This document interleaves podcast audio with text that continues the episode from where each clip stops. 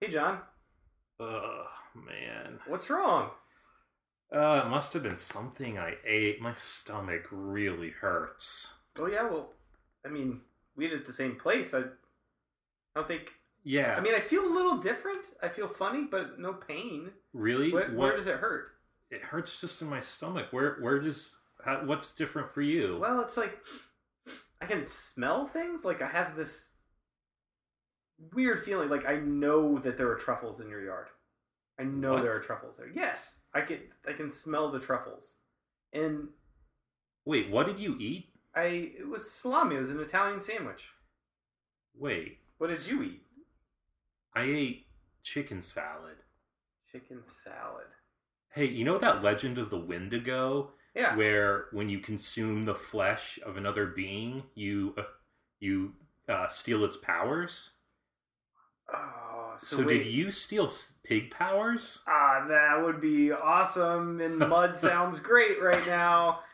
Oh, then what does that mean that I have? What's your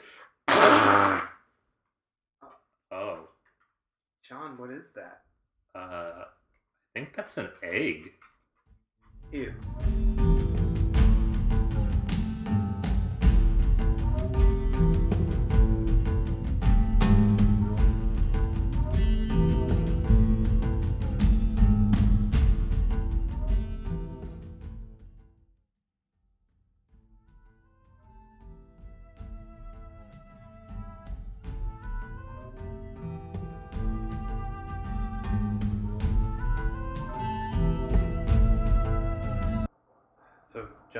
Okay? I think so. Um, but I mean, on the bright side, I have uh, breakfast every morning. so- Omelets. Yeah. yeah. Sounds good. Ew. Welcome to the Terror Test. I'm Eric. And I'm John. And as fans of horror, our goal is to weigh the merits of films based on three categories production, monster quality, and scare factor to decide whether to admit them into our sacred horror canon. And this podcast will put horror movies to the test to determine what to watch next, what's worth revisiting, and what to recommend to the uninitiated. Number two pencils ready? And begin. Ew.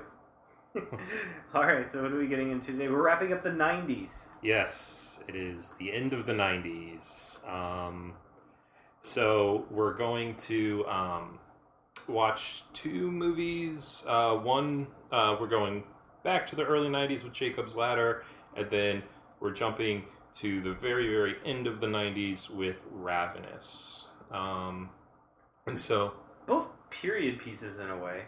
I mean, we've got Yeah. Vietnam. and both um, are in ways about the horrors of war, Mm, but they're very different takes on it. mm. And so, yeah, that's something that we'll have to explore further.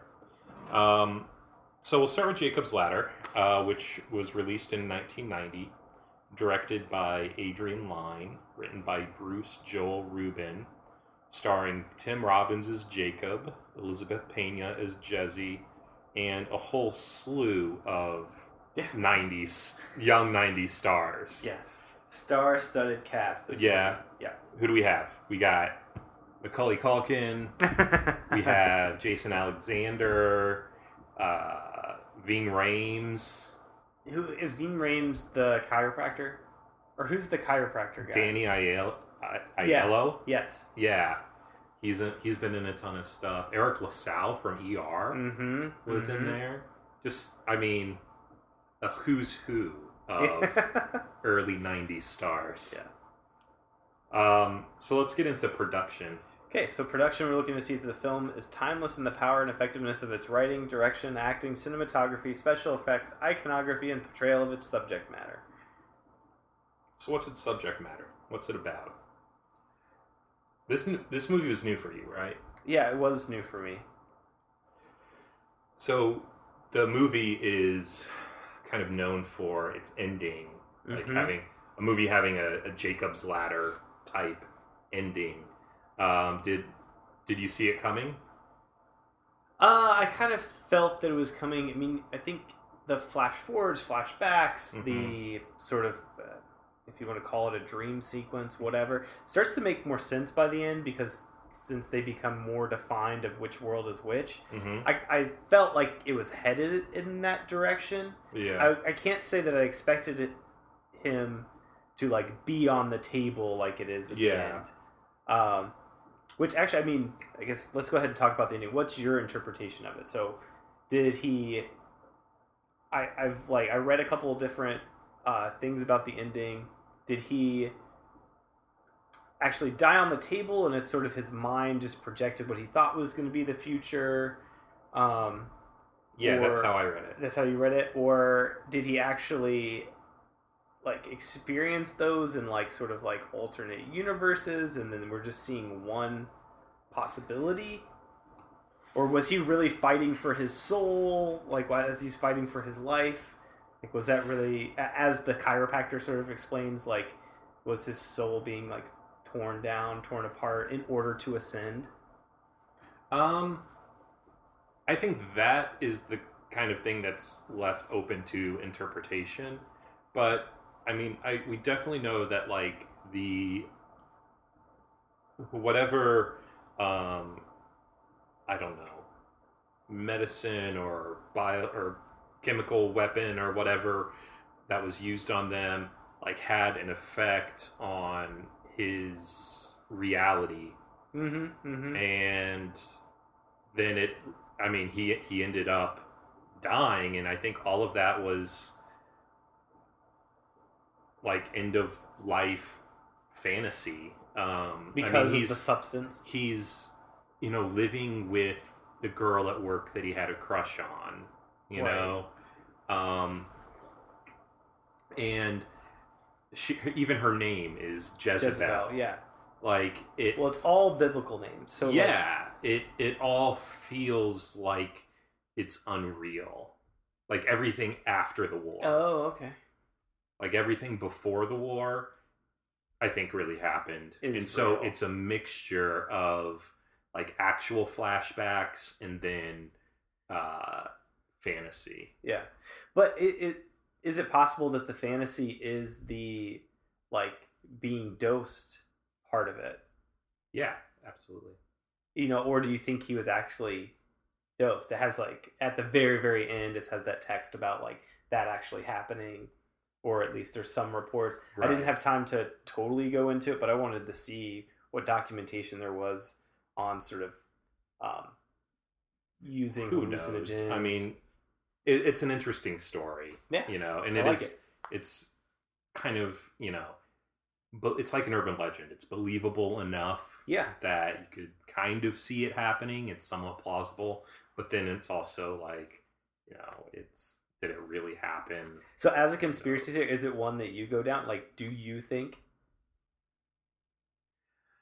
i mean it's not one that it's not a hill i'm gonna die on but i mean Do You think it sounds plausible? sure i'm i'm, I'm sure that you know some kind of testing has been done oh you know at some point or another i don't make better soldiers? I, I don't think that it would ever be um, experimented on like that way because that's dangerous. It's like such a stupid idea Yeah.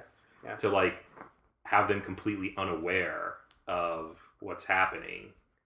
Um, no, that wasn't a good idea at all. That's a really, really bad So idea. then, do you think? Because that's the other thing. So, is all that friendly fire stuff? Did that actually happen? yeah, Okay. I believe so. Okay. And that's how he got shot. Yeah. Because even at the beginning um you you never see the enemy Right. they just Right. all start acting really strangely Mm-hmm. and then it's like they're coming from the trees or whatever And Yeah. so um the enemy was always imagined Mm-hmm. Hmm. Um. Yeah, I think I'm on the side. I do think the reading of the ending is that he is really battling for his soul. Um, wh- whether literally or metaphorically, that doesn't really matter. But Mhm. it's it's a battle Yeah. for his soul. so what other movies have we done where you think that it could have been like A a, Jacob's Jacob's, Ladder Ladder, scenario What where it's like, oh, it was all a dream. or Uh, like he, it's it's all like the last moments of his life Friday the Thirteenth or Friday the Thirteenth, Nightmare on Elm Street, the Yeah. first one. like what nancy They- really died Yeah, okay So it's like they want to, you know, how much is a dream, how much is reality, Mhm. Uh, maybe it wasn't intentional, but maybe they wanted it to be an Mhm. ending like that. Remember, we heard um, Robert Englund. Yeah, even kinda mentioned that. So weird. Yeah. Uh, so yeah, so I'm gonna say uh, Nightmare on Elm Street. Uh, what's another one where it's oh, it's all a dream. Um, Yeah, I don't know. I'm kind of looking back through. Um,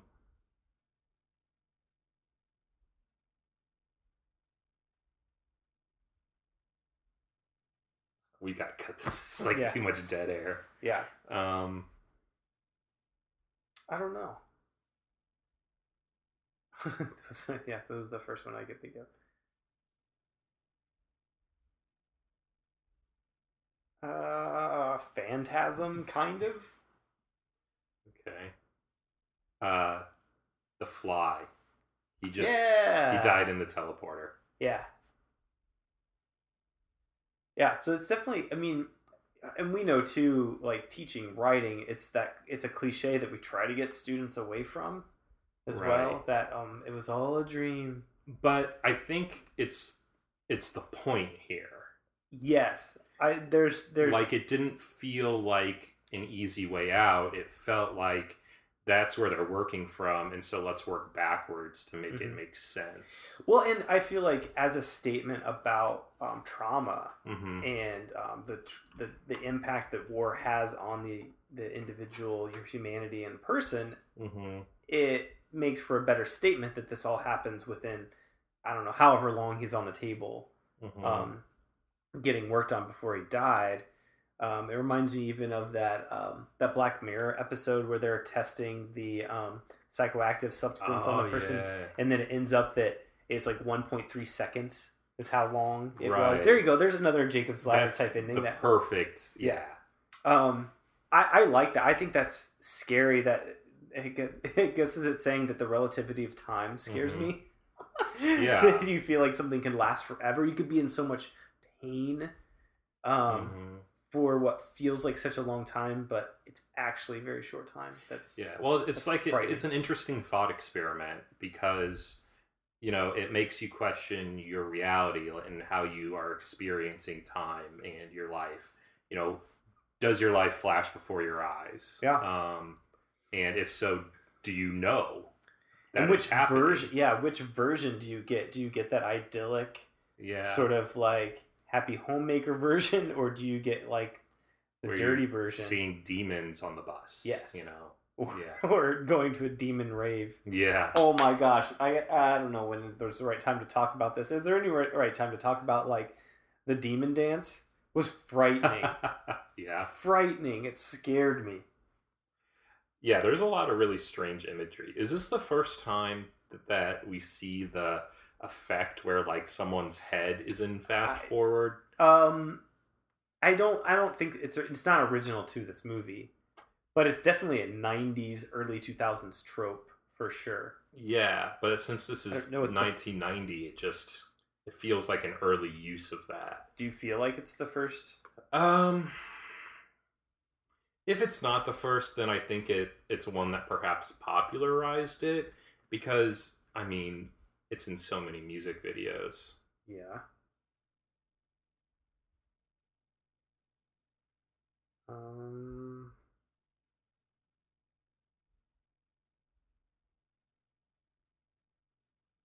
Nothing's really coming up. Uh, we'll have to look into that. I don't know what the earliest version of that is. Yeah. Um, I, I feel like we saw even instances of that kind of like film technique um, in the I would say the 30s or 40s, and not that it's to, to that level, but I think some of that sort of stillness, that jerkiness, Yeah. is maybe where part of that's coming from. Mm-hmm. Yeah, but it, I mean, I think it's used effectively here. Um, Yeah, it doesn't feel. No, it doesn't feel hokey. Right. Um, but in terms of other effects, what about um, the score, the soundtrack? I feel like It was good. It didn't really stand out to me much. mm-mm. Not not as much as it does to me for Ravenous. Yeah. I feel like it has a little bit more of an impact. Yeah. Um. What about the? hmm. Oh, um. So the writer Bruce Joel Rubin, Mm-hmm. uh, he wrote another movie that came out this same year. Do you know what movie that was? Hmm. Ghost. Oh no, I did read that on there. Yes. Yeah, and I think there are like some really similar moments. Yeah, in there that are. movie. Yeah. Yeah, I I feel like there's one scene where like he's on the subway, and then there's like another ghost on the subway, and like only he can see the other ghost, and so you you have some of that like similarity between the two. So just funny that they were re- released the same year. Yeah, and it has sort of that good angel demon, like being um yanked in both directions. hmm That sort of like I don't, don't want to say a morality tale, but almost um, being pulled in that direction. Um, cinematography, kind of bringing it back to production. I think it's a well-made movie, well-shot movie. Like I said, we had star-studded cast. Yeah, and it was all well performed. I mean, I, I really liked uh, Tim Robbins as the lead. Um, it maybe would have, well, so here's the thing. Like, I think it would have helped a little to be able to distinguish time if he had perhaps like aged some, kind of like in Slaughterhouse Five. However, since it's all, like kind of that. all in the split second before he dies or whatever, then you know it makes sense that he wouldn't. Mhm. But it's just something that it just adds to the confusion, and, and I guess that's a part of it. But um, you know, it is uh, disorienting. Yeah, I, yeah, I think you don't want to be able to pin it down until the end. Like, like I said, near the end of the movie, it becomes more distinct, and I was don't you feel like you're able to tell which sort of Sure. segment each one is by the uh, near the end? Mm-hmm. I feel like after he has the psychotic episode, oh my gosh, and maybe this is a scare factor, but when he's making the trip inside the asylum, Yeah. that part is so freaky.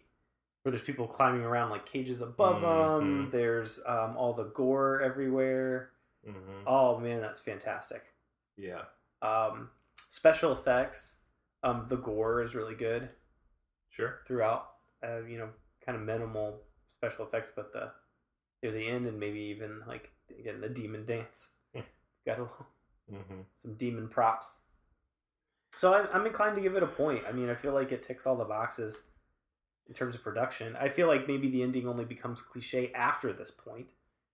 Yeah. You know, I- they, places have tried to imitate this story. Yeah, again, I feel like it it feels earned here, and so I'm inclined to give it a point as well. Um, what about monster quality? The film's monsters are frightening, clearly relate to archetypal fears, and have depth. There are layers here, which is what I like. It it is kind of like Or A horror maybe take. there are steps, yeah, like on a ladder. huh. Uh, it's kind of like a horror version of Slaughterhouse Five in a way. It's exactly what I wrote down. It reminded me of Slaughterhouse Five, The Trial. Kafka's the Trial. It Mm. reminded me of that a lot. Um, and again, we have the the post office show up. Yes, Did you? the did disgruntled that? postal worker. Yeah, right. Again, Yeah. and he's a vet. Yeah. Yeah.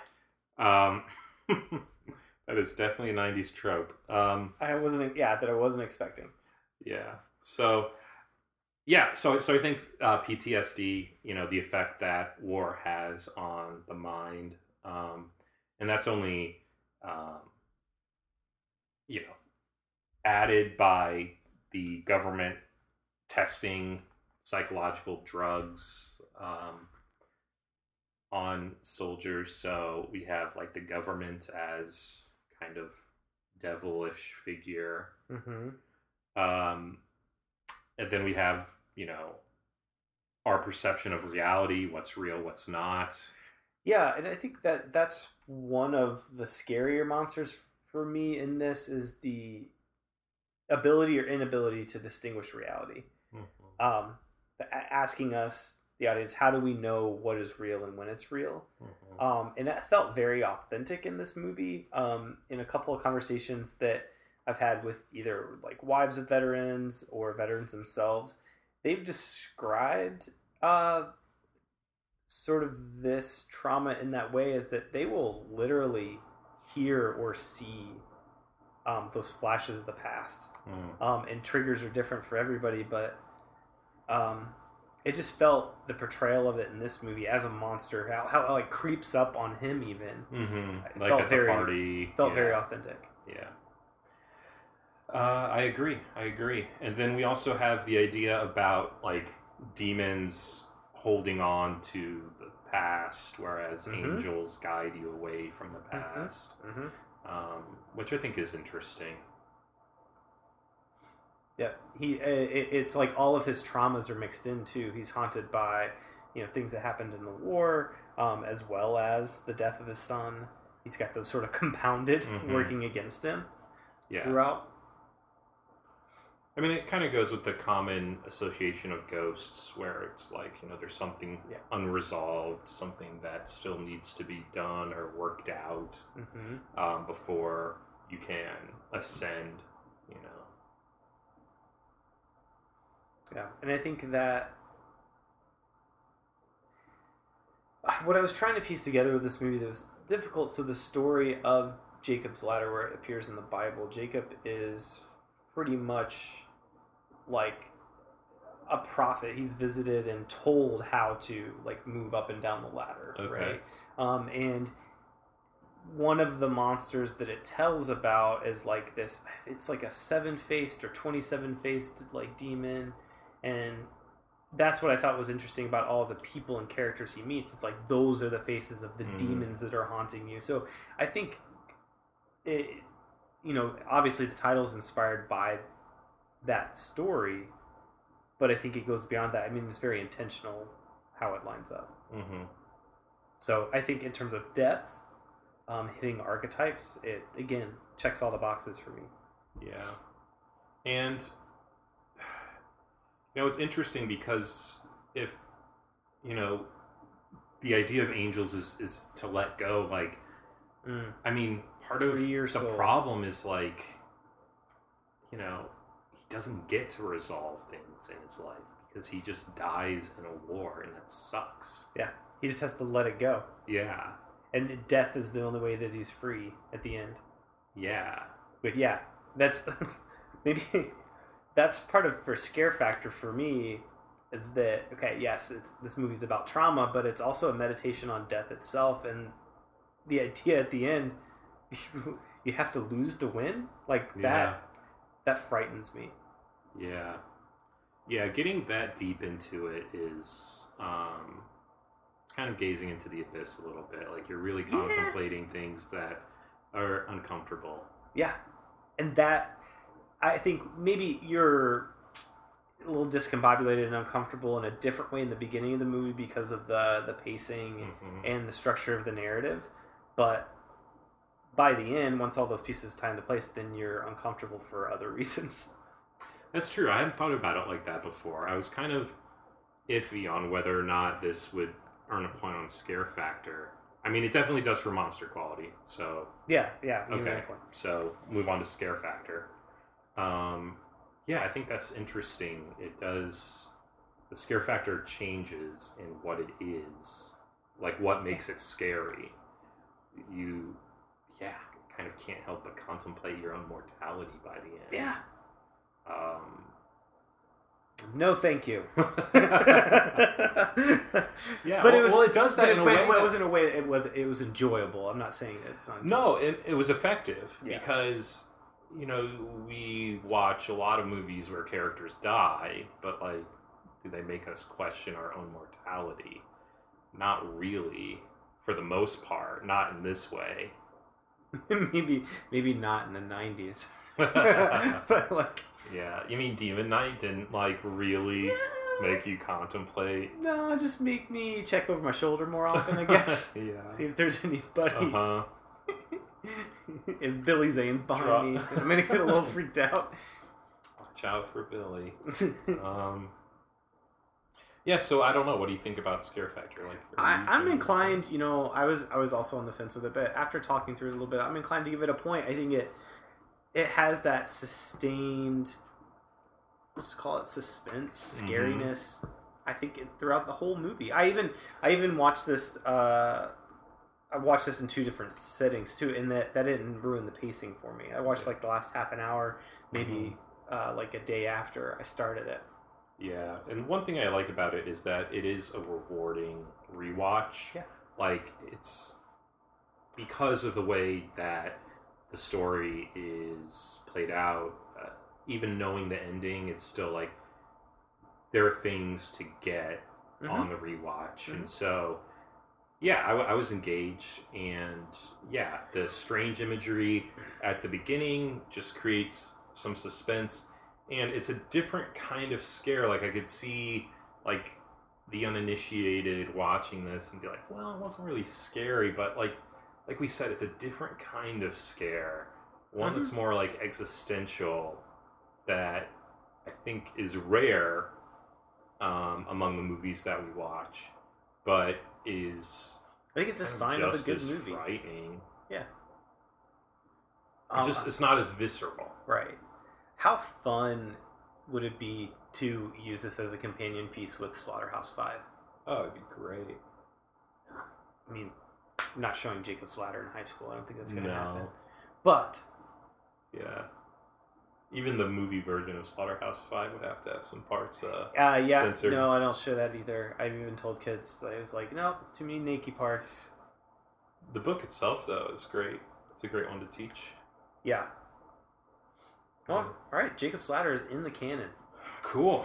Let's talk about the next one. Um, this uh, is called Ravenous, and it was released in 1999, directed by Antonia Bird, written by Ted Griffin, starring Guy Pearce as Captain John Boyd, Robert Carlyle as Colonel Ives and Calhoun, uh, David Arquette as Cleaves, Jeremy Davies as Toffler, Jeffrey Jones as Hart, Neal McDonough as Reich. Um, what do we think about production? Well, for production, first of all, since um, David Arquette is in the movie, it's an official '90s movie. Yeah, Even though his character is just he's. I mean, this is like full Arquette. Yeah. Like yeah, it's. It, it, it's like out in the wild. This I truly believe that this is what David Arquette is like. just smoking opium in a teepee, or yeah, whatever just weird. Yeah, just a totally weird guy. I mean, he's he's really likable in Scream, and so like I, I like David Yeah. Arquette, but um, he's goofy and quirky, but I think it it works for his type of goofiness. Yeah. I think this this character for him. Yeah. Um, but I mean, there's a lot of goofiness, especially near the beginning. Um, it feels Like I said, it- oh. campy. it, You're- it, I was really questioning, like a minute into this movie, like yeah, what did we get ourselves into? Because every title, as the opening credits are playing, has a swoosh effect, and man, it dates the movie so poorly. Yeah, which I think is a real disservice because the rest of the movie, um, I don't know if it necessarily reads as '90s, other than having David Arquette in it. But No, and that's I mean, I think the opening of the shot of the American flag waving Mhm. like is so good because it's telling us this is America. You Mhm. know, this is what our country was founded on, um, and thematically it makes so much sense. But yeah, some of the opening, I can see how some of the opening campiness um, and humor might turn some people off. I know when I first watched this movie, like when I was in high school, I did not know what to make of it. Mhm. Um, but I have to say now, this movie rocks. it's fun, and I think it crosses. You know what? It it crosses a line in terms of uh, genre, which I think could bring sort of like uninitiated to it, right? So people who are a fan of like war films or um, kind of period pieces, I think would like this movie too. Yeah, even though it is a monster movie. Yeah. Um, so there's it's the yeah, the genre blending is is really strong in this one. Mhm. It's um, yeah, you have the historical aspect to it, you have the survivalist aspect Mhm. to it, uh, you have the horror, you have the comedy. Um, That's the yeah. We have this band of misfits. Yeah. The the first uh, dinner table scene is one of Mhm. my favorite scenes in the whole movie when you get introduced to all the Yeah. characters and it's uh, um, what's the um, the guy who's the warrior. Neal McDonough is the actor, and he's just And- in the water. It is- the best Does that intro- cutaway. and, you, and you have those cutaways for and you know all of the characters. you characters. know exactly who they are. Yep. they're all and an why archetype. they're and why they've been banished to Yes. this fort in the wilderness. and so it works. It works really well. Yeah. Um, and then it's kind of disarming when you get to like the really disturbing stuff when the movie kind of takes one of its many turns. Well, and, and it goes down uh, after the beginning. We just kind of go down this tunnel of shame almost that can come with the things you have to do to survive. Um, and I would extend that beyond, and maybe this is getting into monster quality, but I would extend it beyond um, sort of the cannibalism part, right? Is that during times of war, we have to do shameful things to survive, or Mhm. soldiers have to do sh- shameful things to survive, and it can be oftentimes ostracized. They can be ostracized or rejected for those things Mhm. when their reason for doing them were were good in the first place. So I'm thinking about like his survival, like how he Yeah, he he gets outcast for winning that battle. yeah, but he did it because he was a coward. But does that No, no, that, that's That- what's that- interesting. I like know. because you know it starts with him, it's you know, dishonorable? But having you know getting awarded yeah. and having this big meal in his honor. Oh my Um, god! Oh, that that part's so gross. Yeah, So which is which is great because then yeah we see like okay what he did wasn't honorable but it's being that that's the way that our military operates like yeah you get you can get rewarded for that kind of thing yeah, and it's the only place you can be rewarded for that kind of thing. yeah I, I yeah, I, I think that's in the first what like 15 minutes of the movie. Yeah. this stuff happens, yeah And- so much happens and I, yeah, that oh gosh, yeah, that scene where they're just eating the the steaks. Um, and that's fine. I, I love a good steak. That's that's not Mhm. it. It's just the no it's unsettling in the way that like the texas chainsaw massacre is Yes. unsettling in that like we are meat you Yes. know um and so reminding us of that is, it's just it's makes us uncomfortable Well, and I just I love the uh, the setup of that scene too. It's it's meant to look sort of like fancy and refined, Mhm. right? We're eating on like white tablecloths with plates and stuff Mhm. like that, and then it snaps back into reality. It's like these are soldiers; they're starving. They're going to eat that faster than you can blink. It's yeah, it's disgusting. I like that. yeah, Um, and so I mean, once the the initial setup is established, we then get a pretty predictable, um, you know, story about them going to the cavern and then like the betrayal, yeah, um, and all of that, and that ha- only happens like, you know, in the first third of the movie or so, right. um, then we get like this whole other part to it, which is also really interesting. And so I love the pacing of the movie and that how it is constantly surprising you. Yeah, that's why I want to give it a point for production, is because just when I thought the movie was ending and I was going to feel disappointed, it kept the story going. Yeah. It helped it, and it wasn't like it didn't feel over the top or forced. It's like you genuinely wanted to know, like, how is this going to go down Right. um, with these confrontations? And it's not just like. It's not just our protagonist swooping in to kill the bad guys. It's, Mhm. they have some real conversations about this, and they're planning to build an army of Wendigos. yeah. well, and so like yeah, so so he ends up eating um, Neal McDonough's character um, for survival. Becomes Wendigo. Yeah, so he can use his power for good. Well, that's what he's struggling with the whole time, and by the end, I'm I was really like, is, is he gonna eat? Do you, do you think he makes the he makes the decision? Like his decision is unmade until that last moment in the bear trap. Yeah, I think he. I think there's doubt until that moment, Yeah, I'd agree. which which makes it great. which I think is yeah, uh, um, attributed to uh, the, the acting Yeah, on the two. I think I- the acting. I think there's powerhouses in this movie. yeah. Um, I read that originally the final battle was gonna be much more elaborate, but then they decided that they just wanted to have these two characters just Stabbing Beat each, each other.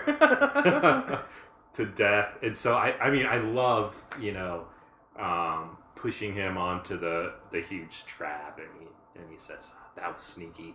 And then Mhm. there is that situation where it's like the only way that either of them will survive is if they eat each other, and then yeah, Boyd chooses not to. yeah. However, we know that it's going to continue with the colonel or whatever who Yeah. comes and, and tries the stew. In the end of this movie too, when they're sort of like trying to figure out who the Wendigo is, right? And then it's the reveal that it's that um, what whoever was the captain or Uh, yeah, Colonel Hart, Jeffrey Jones. A colonel. is- yeah. um, is that a lot of that felt like the thing to me. Yeah. They're isolated. They're trying Mhm. to figure out who is the monster. Mm-hmm. Um, it's driven by sort of like bloodlust in a way. Um, it's sort of an infection, you could say, like this, but it's an, an infection of ideology, like Mm-hmm. not valuing the the human body like more than the meat that it is. yeah. Um, and I really, I thought that was clever. I really liked how that, again, like you were saying, how it kept going and telling more of the story that we want to hear. And then we get to the ending where it's the Native American woman. She's just like, forget this. And she I'm just walks out. out. She leaves. That's it. She's like, I knew this was going to happen. Yeah. No, I, I love how she's she totally knew. you know this character that says very little but we can see through her expression and through her actions like she knows what's going on like this entire time And she's the survivor. yeah Not in like the final final girl sense. no Um, she just knows better. yeah She keeps her wits about her and she survives. yeah She knows that, that a Wendigo is real. yeah Well- it's great yeah. I think this is our first wendigo movie It is our first Wendigo movie, and I are there Wendigo movies before this? That's another thing I liked about this movie. I guess we could chalk this up to production and monster quality. Is that um, it's sort of it gives and builds the mythology of the Wendigo. yeah yeah it does a really great job because it's it's not the most um popular monster but it is a very american monster and i Mhm. feel like when you're talking about or, or when you're making a movie about this very american monster you have to kind of make it about america and so this you know the Mhm. whole manifest destiny part is like just part of the dna in this movie Yeah.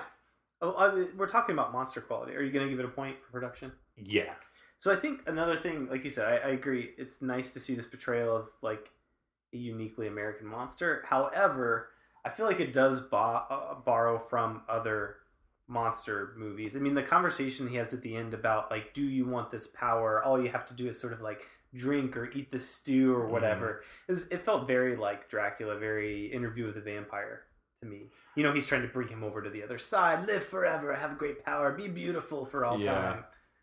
Well, what I loved about it was the comment um, that someone made. Um, how it's like, you know, yeah, you practice cannibalism every Sunday when you eat the body of hmm Christ, and so like that. Um, that right is is so normalized in our society that it's not questioned.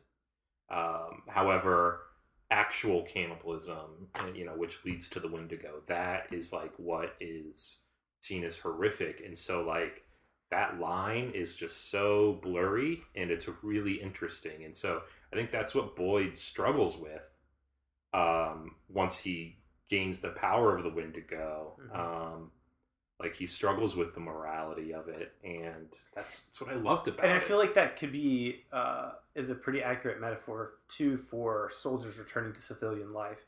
So even though he's still in a fort, hmm they're basic. I mean, it's basically civilian life what they're Right. doing within that fort, right? Even though he's been banished, and his return to that is very difficult. It's like the things that he had to do to survive previously. Um, don't work here anymore. At least in He- the beginning, and then he has to sort of revert. I mean, he the only reason he's alive is because he found that like deep primal Mm, um bloodlust hmm which caught which was able to like encourage him to like get out of that pile of corpses to you know take on the enemy soldiers and win the battle. Hmm so that's what he was rewarded for. That's why he's still alive and so by the end he yeah he has to question that like i could go back to that and live um or i could reject what i've done and die. And and i love that. I love how we have a character who who rejects that and you know there is another way. Hmm uh, however, you know, despite his, you know, stance, it's still like this is still America. The next guy is going to come and you know make the same mistakes. yeah, they're basically like setting up a mini mall for cannibals. Yeah, in the middle, they're like, what did they say? Like tens of thousands of frontiersmen will be walking and it's through. you know settlers, you know, consumed the natural resources mhm. and Native American tribes, and then like you know you could say that you know capitalism is It's also- all about consumption. consumption, It's yeah. like that. It's like the foundation of America is this idea of consuming one another. Mhm. Um, and that this movie just it gets that across so well. It does, and even though it is a little, it has. I'm not even going to say goofy. It's not goofy. It it has humor in parts. Um, its message is still horrific, yeah, and I think it's effective. and and I, I I like how um in a lesser movie like the final fight might have been like you know if this was made today like Robert Carlyle would have like transformed into this big CGI monstrosity. the, hmm and then you know at the very end Guy Pearce would have turned into like a an equally CGI monstrosity. And they would it's like, destroy the camp or something, throwing each other into walls. Yeah, and, and you never see a Wendigo, and so like you could also read it as like this is just all like them. yeah. They're almost like uh, they're buying into the mythology. Yeah, I mean, apart from you know where he gets like shot, and you know he seems to not be affected right. I mean, you get like you know the There movie is that supernatural violence, stuff. but like I like how this is a very man-made monster. hmm Yeah, I'm. I, I I I was worried about that since I knew. I think I knew that this movie was about the Wendigo before I started it. Um, so I was anticipating sort of like a werewolf transformation Yeah. thing, and I was glad that there wasn't.